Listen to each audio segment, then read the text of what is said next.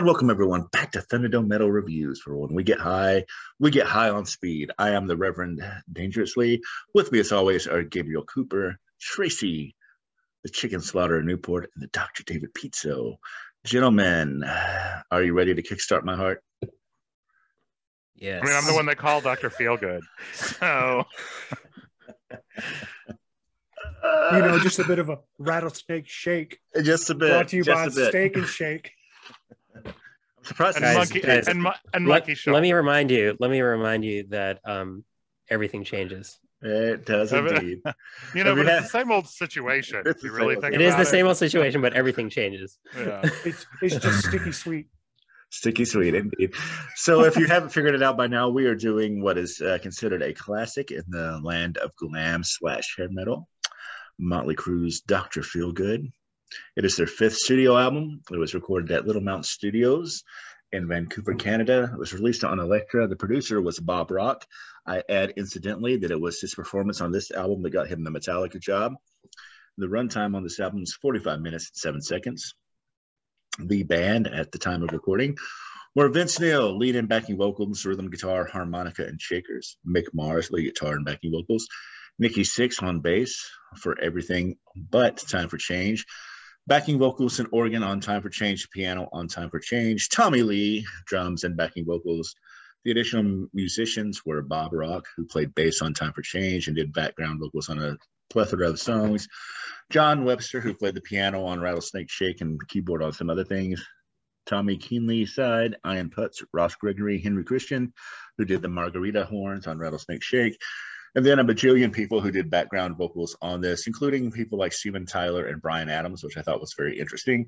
And then pretty much the entire band, Skid Row, who did backing vocals on Time for Change, which I'm sure we will talk about at some point.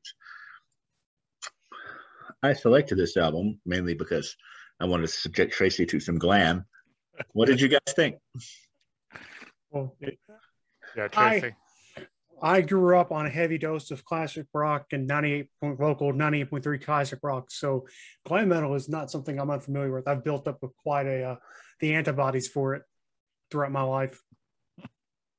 But this was a concentrated dosage, right? It This was, was, a concentrated. It was a concentrated dosage, and you know what? My best friend growing up was named after lead singer in this band. So his mom, oh, Jesus Christ. I didn't know that about him. Oh, that is great. that he- is a lot to take in, Tracy. Yep. She fucking loved Motley Crue, so I got good doses of it growing up. I think she even had a Motley Crue license plate, similar to David Sepultura license plate. So this was not something Okay. unfamiliar to me. That's like a whole ass lot, Tracy. But did you feel it? It's you know, it's before your I, mean, time. I felt it, and you know, there are a lot of songs to this album I already knew, so this wasn't something. sure. And like I knew quite a bit of Motley Crue, but it's a lot of the greatest hits selection. I never have sat down and listened to Motley Crue start to finish. Well, here it is. It is. I, you know, glam. I really was hearing glam at the same time that I discovered what I would call actual metal. So glam, pretty much like there was a little. I was like sort of into Guns N' Roses, but then I started listening to fucking Slayer and you know Rust in Peace or whatever because that was all sort of right around the same time. And so I was done with this shit. But I will say this: this was the album. I'm like, okay, all right. When I heard Dr. Feelgood, it was like just heavy enough that I tolerated it. So this was the like in my thoroughly thrash drugged self back in 1990 this was the one that i was like this and i guess guns N' roses because by the time you got into white lion uh white tiger white tusk whatever i just i couldn't join you in that nelson like there was no bottom in this genre so uh, i also want to add that since then i've seen fucking biopics and other things about these assholes and That's, I don't- great word. oh my god like i mean vince killed a guy like it's just it's a it's a whole lot their He did. That's that's my two cents. So i was very familiar with this album. It was one of the few glam albums i really interacted with because i thought it was like heavy enough that it wasn't totally for posers on like poison so. That's just who i was. What do you mean to say? Once you found thrash man it's, it's done. It was all over from there. That makes sense. Um, so this was the first time that I'd willingly subjected myself to a substantial amount of uh, glam metal or hair metal or whatever you want to call it. Um, my familiarity with this music, I think, goes back to maybe uh, if you remember back on TV in like the early to mid 90s, they used to have like infomercials for these compilations of different kinds, like, you know, this is hard rock, whatever the, you know, whatever they call it. And you'd see the occasional uh, hair metal, like sort of power ballad. I guess there was one, one of just power ballads on it. But anyway, so you'd see the occasional hair metal band pop up on that. And that's where I heard this kind of music for the first time. And I, I have to say, I was never drawn to it, not once. Um, but um, that said, it might be a generational thing too. Um, you know, uh, it was just barely in elementary school when this came out, so uh, it would not have hit me at the appropriate time. I don't think. Oh, this is great for babies, young children. Yeah. This the it's definitely meant for that. Um, and I don't think I said when it came out. It was released on September first of 1989. Yes, it was. So, um, which I was roughly 13, right? 13, yeah, at the time that this came out. Um, I agree with a lot of what David said in that Motley Crue actually.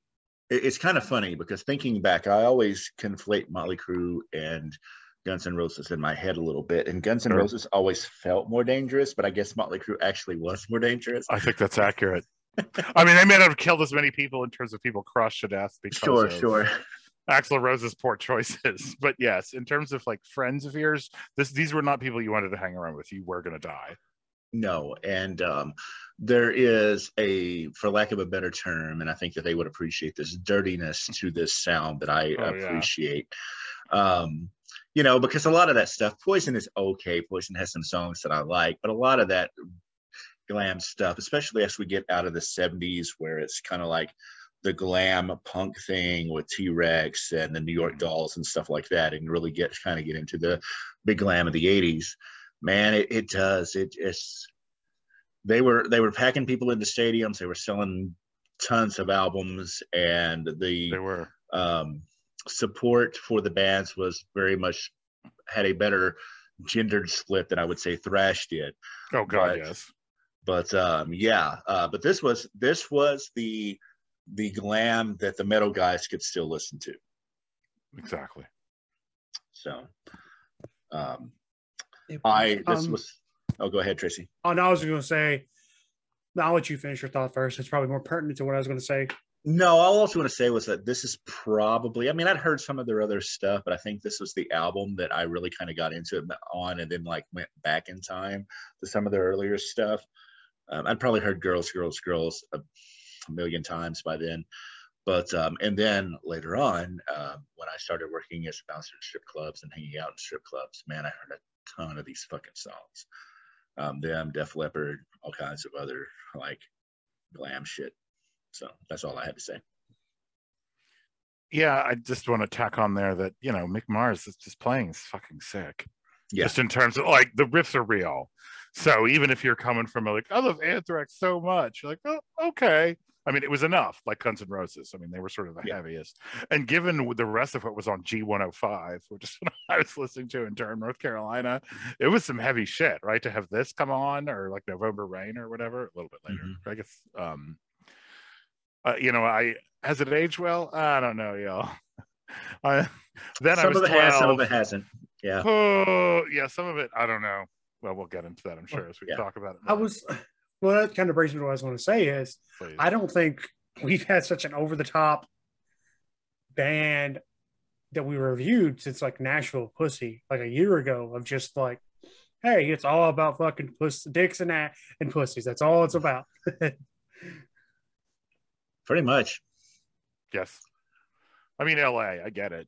And I've seen uh, the same old situation video. I, I know what went on. the only thing that like isn't overtly about sex, I think, on this album is "Kickstart My Heart," which is about a heroin overdose. Yeah. So. so. if I, I mean, could uh, just yeah yeah please if I could just maybe divert a little bit and return to the music here, like yeah, uh, I mean, uh, I have to take Ben's word for it, and he says this is the uh, sort of the glam band that uh, metalheads could actually get into. Um, you know, for me, this is it's just party music. You know, it doesn't say anything else Mhm. to me than party music, and it doesn't surprise me that they'd be playing this kind of stuff in strip clubs. Um, it feels much more hard rock and blues to me than it does metal. Uh, that may be just my bias. It also just feels pretty commercial. You know, it, it's not doing anything that is super interesting or new for that time, to, to my to my ears. Um, you are uh, correct on all accounts, my man. Um, but this is this is a time though, and it's kind it seems kind of funny to be talking about '89, but this is still a time when metalheads were still really riding and dying with ACDC, which we're going to be doing a blast of. I mean, the the heavy metal had not so far divorced itself from hard rock that the two not. were incompatible as yet. Yeah, that was beginning. I mean, this is the Yeah. whole literally the arc into extreme metal, but yeah, I think there was a lot of overlap in this phase. Yeah, like wasn't thrash almost a counterpunch towards the glam metal? Oh God, early yes, yes. In the same And way so, that like- black metal would be against death metal, and death metal was against thrash. Yes, Yeah. And so, like, I think that all, for a light comparison, I can compare Motley Crue to at this time is the Five Finger Death Punch. Yeah, that's of fair. now. Uh, I yeah, probably so. Probably. Yeah, probably so, Finger dude. Death Yeah. It's hard to call that party music, but I haven't listened to all that much of it. So maybe I- Well, it's just like it's. I don't even say like they definitely have a party vibe to them, but it's not that. It's the accessibility of this for Yeah, the yeah. traditional non-metal fan hundred percent. to accept it. I get it. Uh, yeah. Hundred percent that. I mean, but we have to remember that this was also at a time uh, pre-Nirvana when you could actually sing about being a rock star and the excessive lifestyle and not be considered a raging dickhole. So even if he were one, The very last moment, though, right? This is Yeah, the with yeah. hindsight, this is the Rococo moment of that decadence and access. Because between the mm, thrash rejecting them and then Nirvana, yeah, it's just the whole thing shifts in the nineties. Uh, part of this, of course, is I want to point out one LA being completely fucking insane, which is also what gave us Slayer, but also just the decadent excess of the eighties. I mean, hundred percent. this this i want to point out this music is extremely part of that and also on the one hand it's literally about just like i'm begging chicks smacking ass but then it's also glam was in this very interesting way transgressive in terms of like makeup and in a way that's very un-80s I, I I was pondering rob and i were talking about that well in terms of the reaganite Sure, that- yeah, mainstream, mainstream, yes that's what i certainly. mean Yeah, for sure. But Yeah, that, but but but no, I know that was just LA being LA, but that that became mainstream by '89 is a really interesting, both sort of reinforcing of Reaganomics, use your you know stock option machine gun arm, insa- cocaine insanity, but then also this you know transgressive weird LA Mhm. shit. Well, it, it's so interesting, but you and you've already mentioned it. Not to get into songs already, but like same old situation. I mean, that's a Mhm. song about like dudes girlfriend leaving him for another woman, but it's not disparaging lesbian relationships, really. You know, um, so uh, for the time, Sure. as, as you pointed out, um, does it age well? Well, we'll talk about it, but you know, it, it was um, especially for the milieu, you know, where it was at, where it was coming from. That was it was something else. Um, I do agree that with Gabe that there is nothing groundbreaking on this, but I have to say, as like a heavy blues band, um, that you know, uh, for all you can say about Tommy Lee, dude is a pretty fucking decent drummer. He is. Um, and Nikki Sixx wrote most of the songs and is a pretty good bassist. The the Yes. weak link in this is Vince Neil's voice, which was kind of getting shot at this point. yeah, it was breaking a little bit. Uh, I this album also reminded me of Bob Rock, both being a good producer and being a complete fucking tool. Woman, like all the shit he that you see in that video about the making of Black Album, he tried to get them to do is this album. Like, damn it, Bob Rock. Like that's Oh, well, the thing I love about this is the fact that he basically this is at a a chrysalis point where everybody in the band was trying to get sober and realized they fucking Yes. hated each other, so they had to record all their Yes. parts individually. yeah, it's this. They were trying to turn their lives around at this juncture, and uh I mean, when you're shooting Jack Daniels into yourself, like it just through phlebotomy means, like that's Yeah. Ugh. Yeah, these dudes lived the gimmick, uh, to borrow. Oh, they wrestling term, did. they sure. did. No, they did. I will grant them that. Yeah, well, who Songs? was- Oh, go ahead. Sorry. I was gonna say, who did Rebel Yell? Okay. That was Billy Idol. Yeah, like I mean, he even openly stated that he became a musician to live the rock star life, and I'm pretty sure would be surprised if it's a similar fact for these guys in this band. I mean, Oh. yeah. I mean, well, I think it varied. I think um the guitarist was quite serious and was older than them, and in other bands had like a degenerative Bone nerve disease. di- bone disease. That's what Yeah. I said. It was like on borrowed time. So again, I wish I'd seen a biopic about Lamb of God and a biopic about Acid Bath, but I've seen a biopic about these assholes, and that made me go down a Wikipedia hole. So yeah, part of them, I'm sure. I think you're right, Tracy. To a certain degree, they were partiers, um, but I feel like you know at least uh, what's his name? Yeah, Mick Mars was serious as fucking cancer about music. Yeah. And I think it shows in terms of the, you know, how professional the writing on this album is and the execution is compared to man, can we going to line this up against Poison or Nelson? Uh, we'll do some of them at some point. White Maybe not Lion, Nelson. Cinderella. Poison. Cinderella, Striper. Is that a threat? Is that a threat? Yeah, it is. Yeah, it's that- totally that's a like, threat. I'll- I will fuck Well, you I up. mean, you know, uh, uh, to to Gabe's point, a lot of those bands are decent, like hard rock blues bands. It's just you know they're Sure. not really metal, and you know they never pretended to be. And again, this is straddling that line between hard rock and heavy metal.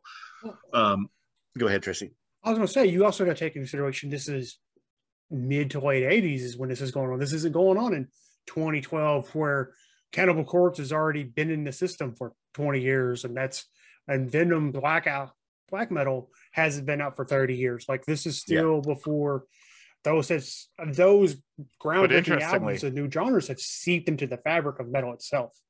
all of that the interesting thing of course is almost that it had happened because altar Yeah. of madness uh what's that first cannibal corpse strewn for a quarter of a mile or eaten back to life like those albums are literally right at the same time as this so it's Yeah. 89 90 is such an int- it's like thrash's high point i think it's glam's high point i think it's death metal's birth this is like a bunch of Venn Yeah, I mean, I understand that that metal, uh, as we know it now, is does not exist at this point in time. But what I'm saying is, this is totally safe and, and vapid. It has Oh, nothing yes. to do Definitely With- vapid. uh, you know, any boundary stretching. You can maybe say the makeup is kind of transgressive on the men, but pretty much everything else about the views that they express are completely regressive. I mean, like it's not.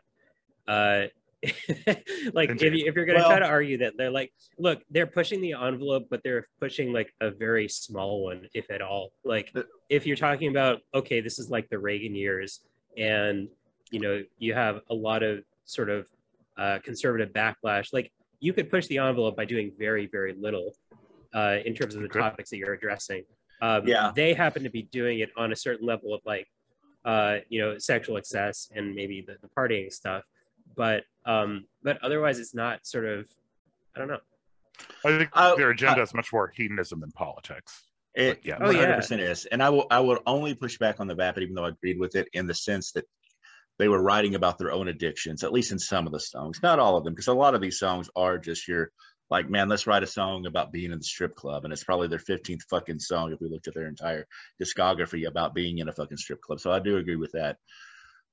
Um, but there is a there is at least an effort put into on some of the songs in this album of Mickey Six trying to address some of his own demons. Whether he's uh, achieves that, whether he's doing it seriously, who's to say?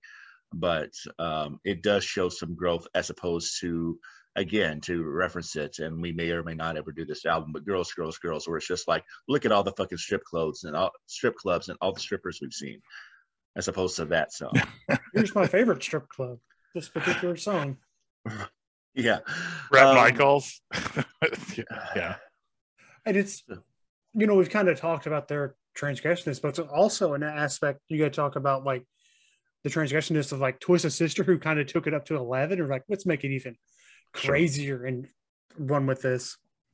It's hard to forget that for a long time, because I mean, like if you look back at Pantera's albums before Phil joined the band, they looked like these guys. they If you look at Slayer's really early stuff, they looked like these guys. they're from the same scene I know, but I'm just saying. like they're playing like right down the road from them at the same fucking time and when they're Yeah. coming Well, up I, want to make the statement that even after Phil had joined these guys for an album, they looked like these guys. you're right they did You're right. Yeah. Yep. Yep. Before they broke and with Cowboys from Hell.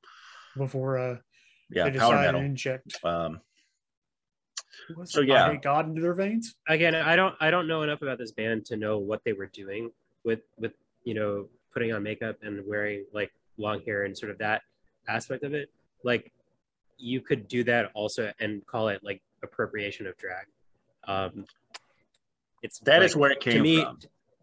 right sure. so to me so to me it's like uh i don't know uh Well- it doesn't indicate any sort of progressiveness it doesn't in- indicate any kind of like actually challenging anything it's mainly just cashing in on shock value Well, I think that's part of it was the shock value, and you know, sure.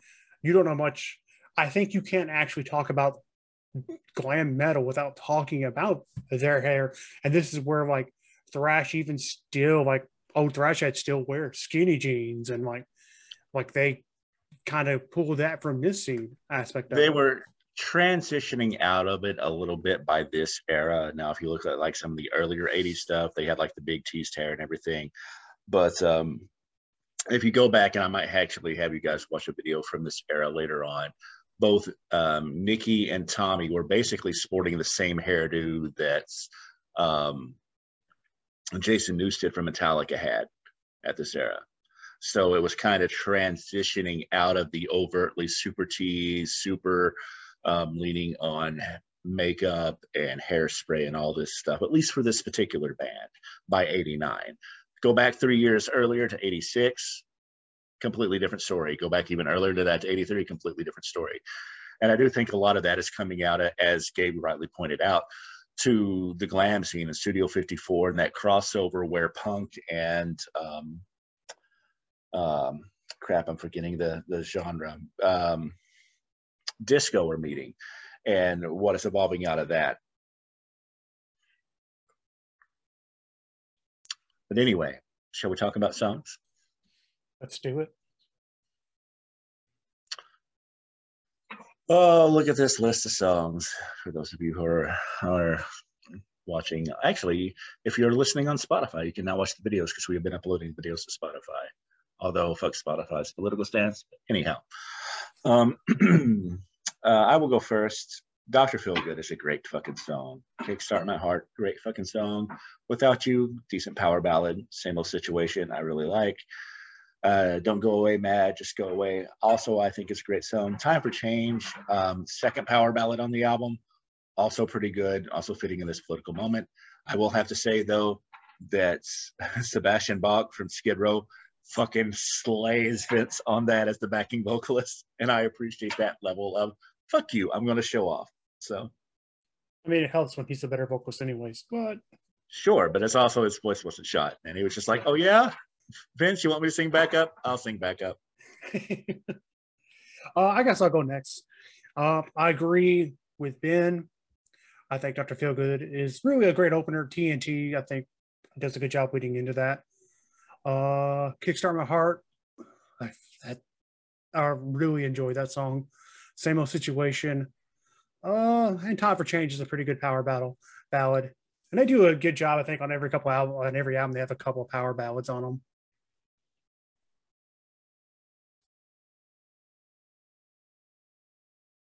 David again. I really do view this like eating candy at the movie theater. Like this is like this is like food at the state fair. Is how I feel Motley Crue. It doesn't really have any nutritional content, and I yeah I don't think it's pushing on us any message other than party party. But you know it is fun. You got to admit the ride is fun. Doctor Feelgood is an awesome song. That was the one that sold me. That I'm like okay, all right, I'll give this a try. I feel like um Slicey or Pie has some interesting weird stuff towards the end of the song where they go into like minor chords and stuff. And I wish they did more of that. I'm like, this is starting to sound almost like Alice in Chains. And I'd forgotten they ever sounded like that, like because that wasn't one of the songs that was on the radio. You know, it was Yeah. like Kickstart My Heart. So some of the non-radio moments in this album are, in, are actually fairly interesting. Um, you know, and then I remember almost all the rest of these I remember from the radio. Time for Change, I feel like is the poor cousin of Winds of Change by Scorpions, but maybe At least it wasn't. wasn't funny. written by the I was gonna say That's, yeah, that's what I was gonna say. At least you beat all. It, it, it- it's not even it's not even that if there's probably another ballad that is like trying to be winds of change and this one is copying that one That's what's copying that one. It's a- Yeah, It's a copy of a copy of a copy. so I don't know about that, but yeah. also, I guess got it the lyrics wrong. It's it's it's nothing stays the same. Nothing stays the same. So you know, there's some fun moments on here. Uh, it's politically regressive. It's it really is just straight party music. But you know, if you're gonna have a pool party and be a complete idiot, uh, it's they're they're here for you. They will they will bring you to bring you to harbor in that situation. Yeah, Probably with Jack Daniels in your veins, I was about to say they showed up with a case of Jack Daniels and some Coke at to the Uh, party, yeah. and I don't mean the liquid kind. So yeah. So it is it does exactly what it was designed to do. Yeah. That that's what I'm gonna say. Dude, I heard. I'm sorry, Gabe, to cut you off before you get give yours, but slice of your pie, sticky sweet, and she goes down. I heard so goddamn many times in a strip club, and it's just like they're the, and that's what they're meant for, I'm sure. And Mm, uh, one last thing, I I do think for this genre of music, slice of your pie is better than Warrant's cherry pie. Your mileage, I think that I think that is accurate as well. also pretty low bar, but There's no bottom to this genre. That's the thing. From here, it just slopes downhill quickly. So I liked some of the same songs you all did. Um, I enjoyed Doctor Feelgood. I enjoyed uh, Kickstart My Heart. Rattlesnake Shake is also kind of decent. And Without You, I definitely thought it was uh, not terrible as a power ballad. But I think after that, it goes downhill pretty quick. Um, yeah, and I had the same thought that David did about Time for Change. Um, the lyrics just aren't very good. But um, and it's obvious that they they aren't singing that because I don't know they're actually excited about I don't know the fall of communism or something like that. It's just you know they're cashing in on that. So um it was a political moment to make some money. right.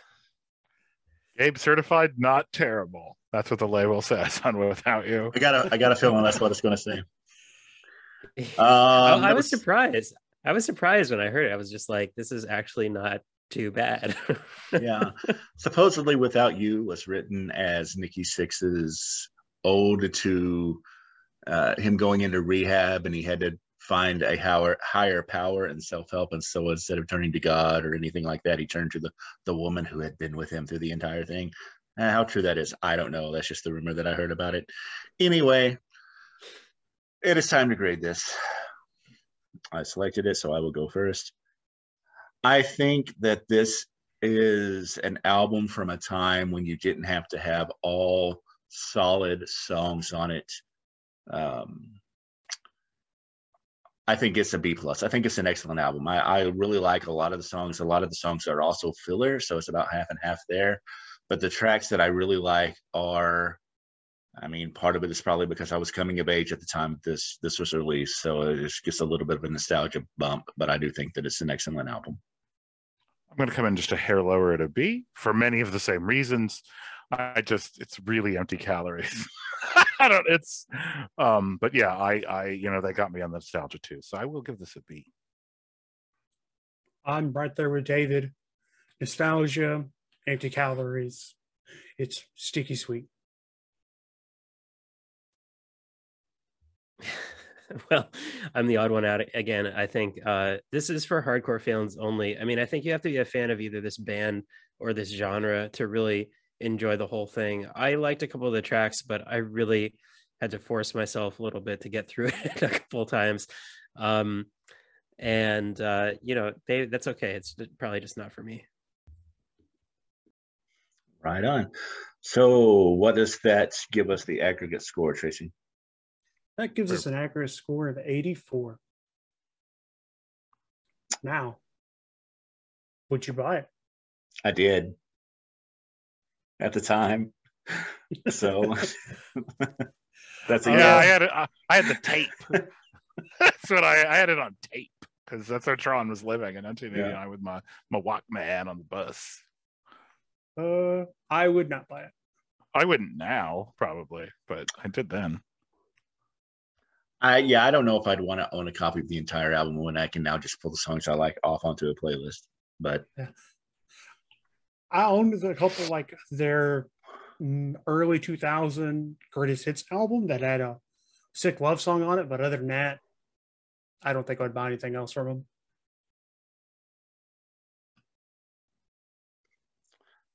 that brings us to you, Gabe. I mean, if I were if I were gonna if I were opening a strip club, I'd definitely download a couple of these songs. There it is. Yeah, there it 100%. is. But but Yeah, what- what's the intended use? Yeah. He does have a basement That- for a reason. Basement. The, the, the club is just called the basement. the basement. The basement. They probably played at a club called the Basement in their day. They would. And didn't. Oh shit! All right. man. So, uh, what are we doing the next time, Tracy? Next, we're looking at David's pick in Lamb of God's 2012 release, Resolution. Fucking strong yeah. album cover. Fuck yes. And on iTunes, I told you some of them are animated now. This one's animated, so it's raining down fucking ash on the viewer. Oh, like that fire is burning and ash is coming down on you in the manner of Kuwait in what April of 1991 when it all looked like that. Yeah. Shit, dude. Hey, anyway, um, we go from one extreme to the other. Yes, we uh, do. Not the band. Um, but thank you for listening and uh, rattlesnake shake your way into the next episode of Thunderdome Metal Reviews. Uh,